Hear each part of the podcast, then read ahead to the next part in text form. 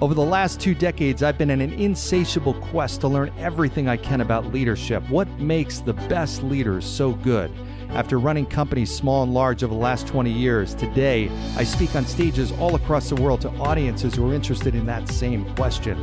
My name's John Laurito. I'm your host, and I invite you to join me on this journey as we explore this very topic and what makes the best leaders so good. Welcome to Tomorrow's Leader. All right, tomorrow's leaders. I've got Christine Gaze, who is the founder and managing partner of Purpose Consulting Group. I've seen Christine in action. I've known her for a couple of years now. Very, very impressed with how she leads. And that's one of the reasons I wanted to have her on the show. I wanted to get her perspective on leadership. What I love about this conversation is she shares kind of what her journey was in becoming a better and better and better and ultimately a great leader. And a lot of that, you know, as we learn leadership, we learn it from observing people do it the right way and the wrong way. We also do it ourselves the right way, the wrong way. We make mistakes, we have successes. So she was very candid, very open in sharing some really, really great stories. So lots of good aha moments in this, lots of great takeaways. I know you'll enjoy it. Here is Christine Gaze. All right, welcome to the show, everybody. Again, another episode of Tomorrow's Leader here with Christine Gaze, founder and managing partner of Consulting Group. Christine, thanks for joining. Thanks for having me, John. It's great to be here. It's great to have you. I know we have uh, tried to match up schedules for a long time. You're super busy. I saw you. Uh, we were just talking about uh, whatever it was a month ago on stage, and we didn't quite get a chance to connect, but great to get a chance virtually to do it. Yeah, thanks. Thanks for having me. So there's a lot that I'd love to explore with you, and you do some great programs, and I've seen it firsthand with uh, in financial services and teaching advisors how to do financial planning. You also do a lot of leadership work and teaching leadership and how to have that CEO mindset. And what I really find interesting uh, is a lot of what you teach is based on your own experiences and learnings as a leader and things that you've recognized may have been mistakes that you've made that you've now pulled into your program and how you teach leaders to be great leaders. So I'd love to explore that with you. I appreciate you being open and and honest yeah. and and authentic with recognizing some of your past mistakes. I think the audience would love to hear some of it. Yeah, sure. Well, I um, I've been in this industry for 27 years, and it's funny um, just about every role I've ever had, uh, many of the roles started out as an individual, uh, you know, producer, and then as I succeeded, I kept getting, you know, called on to uh, leadership roles. Um, so leadership is something that has uh, hunted me throughout my career, um, and I have made some of the worst mistakes on record um, as a leader. Um, but they now, as I've studied leadership and high performing teams for the better part of 20 years as part of my career, uh, some of the biggest mistakes that I've made represent the biggest points of passion in the programs that we run. And the first one is not recognizing my own role as leader. Um, so that's something we see a lot in the financial services industry with financial advisors. Uh, many advisors start out as individual producers, um, and then if things go well, they hire people, and all of a sudden they're running a team. And many advisors are doing that without adjusting their mindset or their behavior in the practice. Um, and I was certainly one of those. And I, I think one great example of the just you know terrible behavior that I exhibited uh, was the thought of the moment meeting. Um, it's very popular in uh, in our industry, and I think uh, we're we're not alone in that. So my weekly staff meeting uh, would devolve into sort of a, a, a, brainstorming. I'd be, you know, I'd have a bunch of things on my mind as the leader of a department, need to be developing programs or thought leadership and I would have some intellectual issue that I was noodling. Um, and I would invite the team uh, to, you know, to work on that with me, so we could work through my challenge because that was what was most important to me. Hmm. So I basically kidnapped the meeting, and the, you know, the effect on the staff was really, you know, demoralizing. And I didn't realize it at the time. I mean, as a leader, um, you're working on your biggest issues, you've got your team sort of brainstorming. It feels great for you. Uh, but I didn't realize just how it felt to be a participant in the meetings that I was running. What made you come to that realization? Because I, I think that's there's so there, there's so much value in what you just said. Because I see it all the time. I've been mm-hmm. part of meetings and I've caught myself in that same exact mode that you're describing. But how did you become aware of it? Did somebody bring it up to you, or did you kind of have an aha moment? You know, um, I think there's a feeling you get when you're in a really well-run meeting. So I think there that as a leader, you're I was processing it on some level that this was not the best meeting, even though it sort of felt good for me. Uh, but I, I really had an epiphany about 10 years ago when I was serving as a committee member um, for a, a, volunteer industry organization. Um, and this committee had the most terrible meetings I've, I think I've ever been a part of. And I've been a part of a lot of them, some of them at my own hand, um, but many of them not. Um, the leader of this meeting, so the, the purpose of this, it was a conference planning committee. Um, and so there were 10 or so participants, and our goal was to uh, suggest topics and ideas for speakers to plan a conference. Um, so the leader of these meetings, the chair of this group, uh, was completely distracted throughout every meeting, multitasking. Like you could hear her, you could hear her half paying attention and typing out emails, and she was always in an airport. And so that was certainly a huge dis- distraction. But we would spend time discussing these ideas, and there was never any direction to execute. So we'd end up in this, you know, this, you know, circular brainstorming discussion. And each week it felt like a fresh brainstorm and there was no progress. So I would be, as a participant, I'd send a recap email like, okay, I suggested these three, three ideas and these three speakers. Do you want me to contact them or which, like, where, where are we headed with this? So it could not have been a more frustrating experience um, as a participant. Yeah, I you know it's again I can relate 100% because I think a lot of meetings it's almost like the leader, the person that's running these is just trying to fill time and get people talking and they define a successful meeting as a lot of people talking and and the more people talking the better.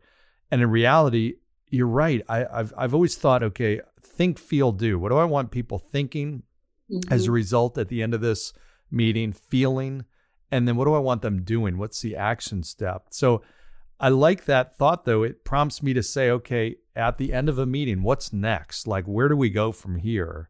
Mm-hmm. And you mm-hmm. found that that was not not not even close to being uh, identified.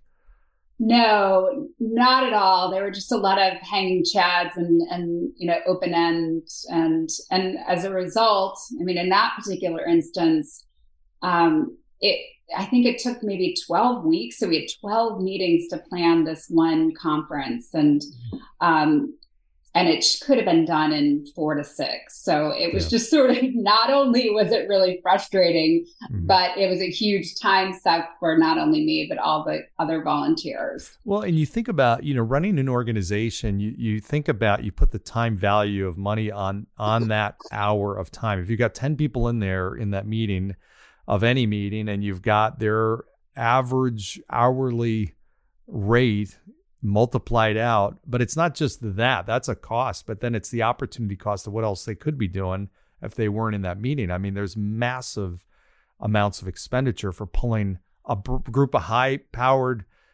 intelligent, smart, influential people together. So you got to make it worthwhile. So what happened? Did did the did that what changed that or did it change?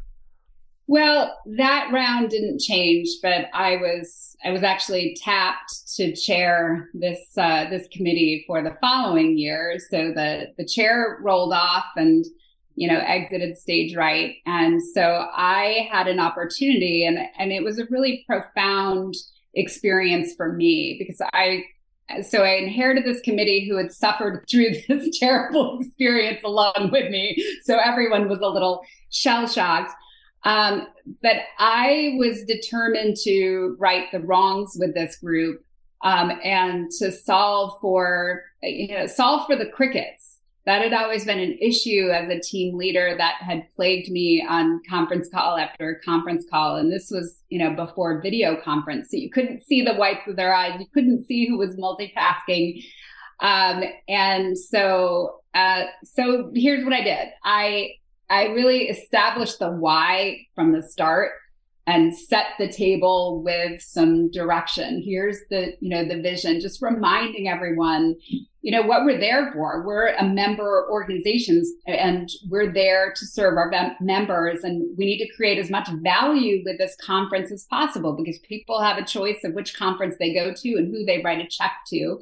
Um, and so I think setting the table and setting the, the vision and get, getting people aligned in that was really important. And then for me, I set some direction. Um, so, you know, conferences in our industry, you know, pre COVID, there had been an explosion of conferences. So everyone under the sun was in it. Big financial services companies were doing conferences. Big media conference uh, companies were in sort of the conference game. So there was a lot of competition, and there were a whole host of speakers that were on what I call the milk run. So it's like you'd see them at this conference, they'd be at that conference, and then if they're at our conference as well, it's like some of these speakers are knockout speakers. And so you know you don't mind seeing you know dr david kelly or greg Valliere or you know whatnot um, in mm-hmm. multiple places. But i challenge the team to come up let's build this agenda with a third new discoveries. So let's go to let's roam a little farther. Let's scour academia. Let's bring up authors of new books that we've read. Like, let's actually, let's try and, and differentiate our conference. So gave them, you know, some direction.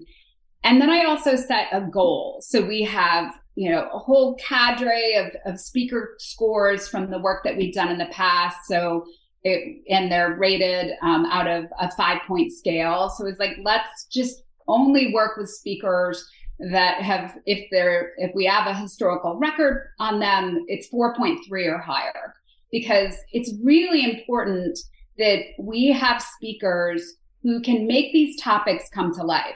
You've got a lot of speakers who can speak on ESG or fixed income, but there aren't a lot of speakers who can keep the audience awake and engaged and not checking their, you know, their their texts or playing Wordle or, mm-hmm. you know, reading the Wall Street Journal. Um, so my goal was to really have an engaged audience and have the best speakers who could really bring life to the topic. Mm-hmm. Um, so that was kind of you know part of the start, but then I worked on the so that was kind of the why and the and the what, and then you know there was really the how, which needed to change a mm-hmm. bit. And I'm happy to tell you how I did that as well. Yeah, and uh, just interesting that you know that that that's what I hear you saying is you started with defining success and i think even broader than just a meeting or a committee it's as a leader how much how much and how clearly do we define for our team what is the desired outcome? What are we trying to do? And i love that. Hey you defined it so clearly as to say hey uh, there's a third of this speaker group that we want to make sure we're going outside. So if i'm on that committee i'm there's no question about what it is that we're trying to accomplish I can mm-hmm. easily say we did it or we didn't. And I think that level of simplicity and clarity is critical for a leader to get their team achieving a certain result. Well, and I think it was really important for us as a committee. I mean, we've been as a as a volunteer organization, as an industry nonprofit, we've been in the in the conference game for a long time. So it's easy to just recycle the same thing that you've done before. But I think it's really important um, if you want to breathe new life into something or you want to produce something that is truly differentiating and outstanding to just take a step back and um, and just I guess reassess. So mm-hmm. having these guardrails or, or guidelines um, really it really engages people because it kind of gets them thinking outside their own you know the box that they've created from participating in these types of meetings and committees Uh, mm-hmm. it's a simple act, but I think it really makes a difference, and it, it did in this case. Yeah. So talk a little bit more about the how. So you you shared the why and the what. What does the how look like? Yeah, and I, I mean there there are no you know really uh, magic beans here. It's uh, it's really simple stuff, um, but I think being awake and aware uh, and focused is really important. So we would have a, a, round robin, and I did that, you know, alphabetically, and I set the tone that people should come with a couple of ideas, so they knew what categories those ideas uh, should fall into based on the, the goals that we, you know, had identified. Um, and what I did with this group um, and it just it worked gradually over you know over the weeks. We ended up running the call for um, i think eight weeks. Um, but people were originally reluctant to weigh in to i had to sort of pull things out of people. Um, so i would direct the meeting so people would be sharing their ideas sort of in an orderly fashion and someone would present present a few ideas or topics or speakers, and I'd be like, you know what, Jane, that's a really great idea. Um, I, I, think we might have had a private real estate speaker before. John, your company has a couple of private real estate products. What can you tell? Like, do you know of anyone? And so I would actually ping pong the participants and look to create uh, connections as these topics and speakers came up. And little by little, I would and I would solicit thoughts, and I would be willing to. I'll sit through the silence. I will put out a question. Uh, I will ask people what they thought. I just kept drawing out and creating these cross connections. Um, and eventually, the committee fell into this rhythm where they were eager to share their feedback. So someone would share ideas, others would build upon that. They would suggest specific speakers, they would take the idea and shape it in a different direction. And so we ended up having these really rich discussions. So I, think it was, um, I don't, I don't want to say it was painful at first. There were definitely some awkward silences that I had to manage through and and be patient with at first, but the committee really sort of came alive and and coalesced, and there was a really a, a sense of cohesion and and this you know this trust that was built among and camaraderie that was built among the group. So it takes um, a, it takes a lot. I mean, it takes a lot to bring a team like that together. And as you're talking about the silent moments, I mean, that it takes going through discomfort to get a team that's now that's comfortable with and feeling like okay, there's not I'm not going to be ridiculed for a bad idea or there's no going to be not going to be a downside for me asking a question. You think about how many organizations breed that type of culture unknowingly. The leaders kind of sets a tone um, that that it's only they're only looking for uh, certain ideas or good ideas, not really thinking that contradicts our traditions or what we've been doing in the past. So I'm just always interested in how advi- how leaders do that. Um, and I wanted to, to bounce back to something that was interesting too, because there's a earlier you talked about the leader that was running those calls on the phone, distracted in an airport and everything like that.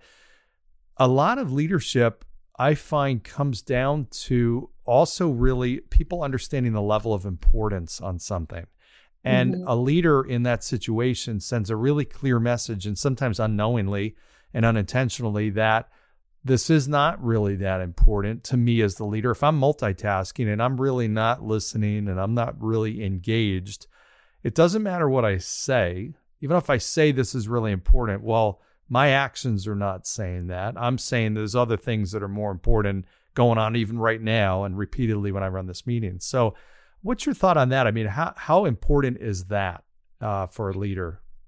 Uh, yeah, I, I, I think you're absolutely right, and I I think that um, you know so that a half pay attention, the the disengaged, the multitasking, that is so detrimental um, to you know to the culture to the outcomes of that meeting it, it's so detrimental to the way people feel about participating in that meeting that if that's if that's all you can give to that meeting as a leader then maybe you should beg out of the meeting mm. I, I mean i think it's worse to show up and act like that um, than it is to you know to to hand the baton to someone else who can be fully engaged and participate um, in the meeting mm-hmm. um, I, it's it's funny um, meeting management and and team communication is is one of the core topics that we uh, that we contend with in one of our programs called the ceo mindset and there are there are so many basic skills and basic tenets that a, that not just a leader but anybody on their team you know needs to learn um, in order to cultivate a positive um, you know culture in order to ensure um, you know efficiency in meetings and and and to cultivate a this that proper feeling that feeling like i've just attended a good meeting. I contribute. I feel good about this cause and i'm excited to go back to my desk and do x y or z that supports you know this mission and, and vision mm-hmm. i think it is i think it's often i guess perhaps glossed over or de-emphasized or I, I, think people don't recognize the importance of meetings um, and meeting norms and communication you know norms as vehicles to you know to stoke uh, engagement um, and to and to really build a positive culture on the mm-hmm. team and those are just you know they sound like soft terms, but you know, every research study I've ever shown has shown that you know that positive cultures and high engagement lead to you know double triple the you know the revenue and the and the mm-hmm. growth trajectory for you know a firm i've never seen a company or an organization with a bad culture uh, sustain long-term performance uh, it's all it may be short term but ultimately the culture is going to override everything that's going on and drive mm-hmm. everything that's going on. Um, it's interesting also when you, when you and you may have leaders that are listening and saying, "Boy, you know what? When Christine was talking about that thought of the day meeting, that's me. I relate to that, and I and I didn't even realize that." Instead of that approach, which leads to the thought of the day meeting, where you're kind of identifying and addressing and inviting people into your solve your own problems that are going on in your head, what what should a leader be thinking or maybe what questions should they be asking or what kind of i don't know lens should they be looking through to be able to approach that type of meeting better yeah well i mean i think the the first couple of steps are you know sort of the vision setting and the you know and the guardrails but also setting of cultural norms um, and so you know the staff meeting is I mean, typically that's a meeting where people are sharing updates on their progress. It's an opportunity for team members to learn what others are doing. And so, uh, if a leader is going to hold staff meetings, um, some preparation is required. I mean, that was one of my big takeaways. Um, you know, it's like leaders eat last. It's like you have to work harder than anybody on this committee because you are the one that hold the keys to orchestrating a successful meeting and ensuring that progress you know occurs from you know from meeting to meeting so mm-hmm. that meant for me i've got to synthesize everything that happened produce a, a recap and ensure that while we're in the meeting and afterwards people are clear on follow up and, and next step and who's going to take the ball and run with this idea mm-hmm. um, so I, I think defining your meetings and meeting meeting norms. I mean, it's perfectly acceptable to have a brainstorming meeting, but you got to label it as such, set the appropriate, you know, sort of vision and expectations for that and invite the, you know, the group in for that specific,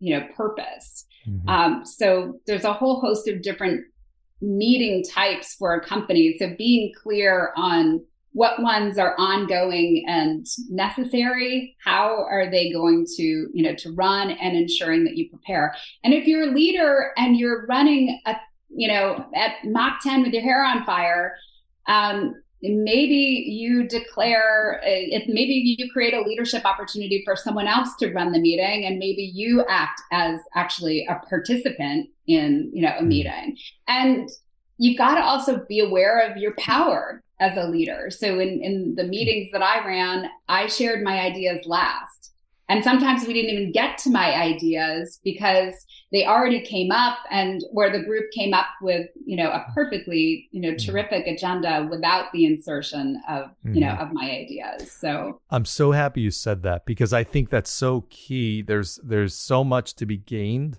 by even when that leader is is wanting they they feel like they have the solution or the best idea or whatnot to hold back and let the conversation take place because what you say as a leader will influence the rest of the conversation. And there's yeah. so much to be gained by just sitting back and listening and then offering your ideas, thoughts, feedback, whatever the case may be. Um, and your other point, I think, is also masterful of that leader that's running back to back meeting, meeting, meeting, meeting, working like crazy you know you need the time the space the the the pause the breaks to be able to think through things. And yeah. even you know i used to think that when i had i was running an organization and things were kind of really well wired and i would show up and have my weekly meeting with my team and everything like that. And i got to a point where i realized you know i'm not prepping the way that i need to be. Even though the structure is all prepped and everybody knows they're part of that meeting and whatnot I need to think about what messages I want to communicate and how I want to communicate it to the team. I can't just mm-hmm. walk in there and just have it all pop into my head. I need to make sure that I'm prepared. As great as I feel that I am as a leader, I'm talking to anybody out there that is having lots of success. You still need to take the time to go into that. That's the game. That's game time. You have yeah. to practice and prepare for the game. As great of an athlete as you are, it doesn't your performance on that that field or on the court is going not to be not going to be as best as it is if you haven't prepared, no matter how great you are. No, you're absolutely right about that. And and we think about that as the journey from accidental leadership to intentional leadership. Um, and so we think it's really important to to be intentional as the leader, to consciously cultivate culture, to be awake and aware and focused on cultivating the norms that will will create the kind of company that you know that you want to espouse or you would want to work at yourself mm-hmm. um, it again it sounds like a bunch of soft stuff to those you know who maybe grew up with a more authoritative or directive leadership style but this is the leadership style that is working today. Um, mm-hmm. this sort of you know collaborative you know leadership style where you not only put yourself to your highest and best use as a leader but you have to think about your organization and how do you try and do that for you know every individual on your team mm-hmm. it's you have to be thinking about the, the matrix or the system as a leader, not just um, what's going to make you feel good exactly. day to day. Yeah, exactly. And it's about leveraging the talent that you have on your team. If you've got somebody who's super talented, but you're only getting a seven out of them out of a 10 because you're not putting them in the position to really do what they do best and can do best, then that's not leadership. That's the other part of it too. So, exactly. Well, Christine, this has been phenomenal. I know we're uh, we're short on time here first of all, congrats on the success you're having and have had. I've seen it firsthand, the impact that your company makes. Um, I, and I've seen it multiple times and super impressed. If people want to connect with you or they want to learn more about Purpose Consulting Group, how do they do that? Where do they go? Uh, we're at purposeconsultinggroup.com. So it's pretty simple. We have uh, we work exclusively in the financial services uh, space. We have a number of, of programs. We work both in the area of human capital competency, which is where the um, CEO mindset falls. And as you mentioned at the start, we also work in the wealth management competency space. So we develop a lot of thought leadership and, and training programs. So if you're in financial services and you um, are, are leading a team of advisors, you know, well, feel free to check us out. We've got a lot on our website. Excellent. Well, I'm sure a lot of people will. And uh, I appreciate your time today. I appreciate you sharing all your insights. I love it. Super valuable stuff. And uh, I've picked up some great things I know the listeners have. So I appreciate your time today. Thanks so much, John. Have a great day. You got it, Christine. And thanks all for joining today on today's episode of Tomorrow's Leader. We've been here with Christine Gaze, who's the owner and uh, or the founder and managing partner of Purpose Consulting Group. We'll have all her information and uh, the link to Purpose Consulting Group in the show notes. Be sure to check her out and them out. And as always, like, share, subscribe, go down below, give a five star review, and we'll see you next time. Take care. Thanks for joining us on today's episode of Tomorrow's Leader. For suggestions or inquiries about having me at your next event or personal coaching, reach me at john at lauritogroup.com. Once again, that's J O H N at L A U R I T O G R O U P dot com. Thanks. Lead on.